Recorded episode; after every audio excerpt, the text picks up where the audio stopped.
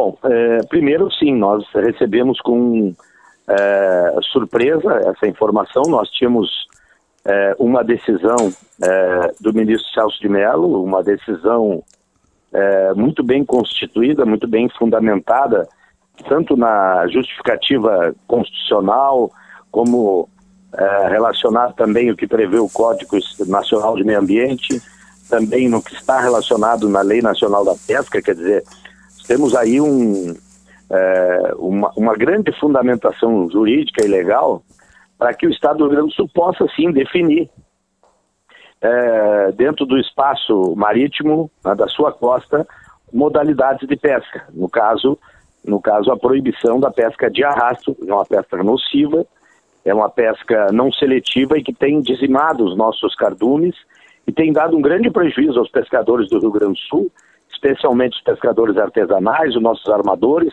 que fazem uma pesca é, média, né? E essa pesca de arrasto é uma pesca muito nociva né, a, nossa, a nossa pesca no estado do Rio Grande do Sul como atividade social e econômica. Bom, é, nós é, é, recebemos sim, com surpresa, é, coincidentemente é um ministro que foi indicado pelo presidente Bolsonaro, nós sabemos do movimento claro e objetivo feito pelo secretário nacional da pesca, que é catarinense, que ele sem dúvida nenhuma está legislando em causa própria, porque ele é alguém que é empresário da pesca de arrasto, preciso dizer isso, né? O, o secretário nacional da pesca, ele, ele é alguém que tem a sua atividade econômica vinculado a esta modalidade de pesca, é um dos maiores empresários do setor. O secretário é o Jorge Seif. Ele motivou uh, os senadores catarinenses a entrar com essa, essa ação de inconstitucionalidade, buscando uma liminar no, no Supremo Tribunal Federal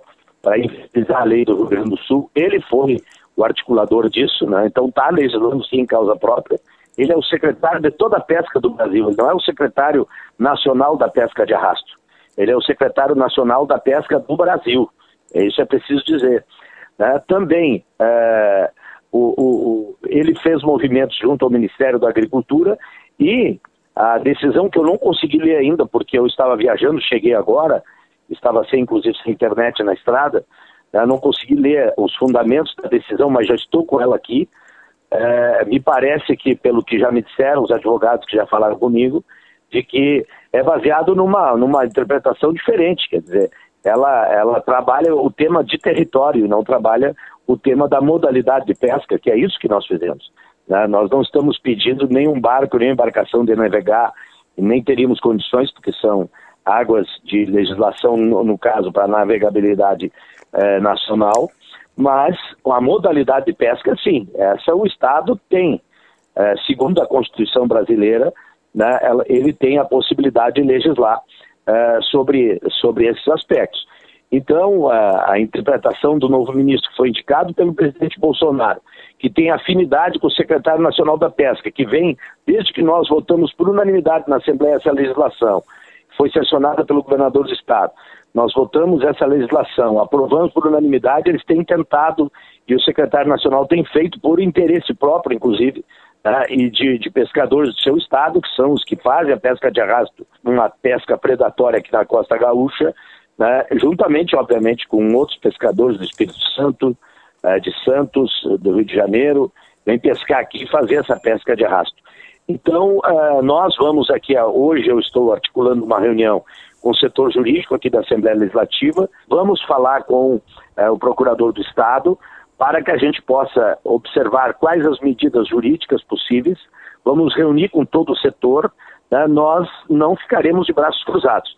Achamos que há, sem dúvida nenhuma, um equívoco nessa decisão, que essa é uma decisão política, não foi uma decisão é, baseada na legislação com amparo legal, uma decisão baseada na pressão política do setor que faz o arrasto dessa pesca predatória e liderada pelo secretário nacional da pesca, que parece que ele legisla para uma parte, que ele não é o secretário de todos os pescadores. Inclusive, não nos surpreende porque ele tem sem dúvida nenhuma, uma visão distorcida da importância do pescador e da pescadora e da pesca artesanal como um todo. Então, nós vamos estar tomando as nossas medidas, vamos conversar com os deputados estaduais aqui da nossa bancada e, e, e, da nossa frente parlamentar e aqui da Assembleia Legislativa, todos eles, e vamos conversar também com a nossa bancada federal né, e estabelecermos uma estratégia de ação buscando fazer enfrentamento, tendo em vista que foi uma decisão monocrática, né, uma decisão que terá que ser submetida ao, Pleno, e nós vamos buscar, sem dúvida nenhuma, que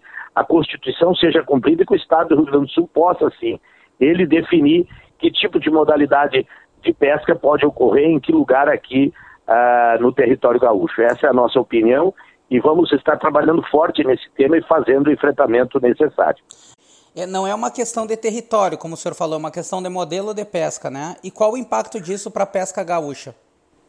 Sem dúvida nenhuma, nós já vimos sentido né, ah, uma, uma melhoria uh, nos resultados da pesca, toda a pesca artesanal da costa do Rio Grande do Sul, na costa marítima. Nós sentimos também já uma mudança em presença de espécies que estavam praticamente sumidas na Lagoa dos Patos, do, do, de todos os nossos estuários de água doce, que tem essa vinculação também com o oceano. Isso já vinha sendo, sendo sentido por todos os pescadores pela pesca do estado do Rio Grande do Sul.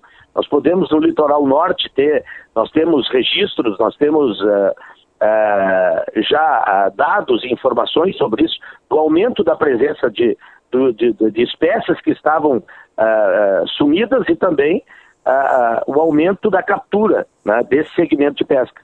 Isso, sem dúvida nenhuma, vai de novo, nós vamos voltar a essa condição praticamente de inviabilidade da pesca no estado do Rio Grande do Sul, da pesca artesanal, da pesca dos armadores, dos pescadores médios que pescam. Né? Isso certamente vai novamente voltar é, e nós vamos ver esses números aí retrocederem. Mas eu tenho muita convicção, muita convicção que neste momento nós temos uma organização do setor aqui no Rio Grande do Sul. Nós fizemos um amplo debate para constituir essa legislação e que nós haveremos no final de é, sairmos vitoriosos e que a nossa lei do Rio Grande do Sul, de fato, deva ser cumprida, respeitada, né, e que o Estado do Rio Grande do Sul tenha autonomia para legislar é, sobre modalidade de pesca.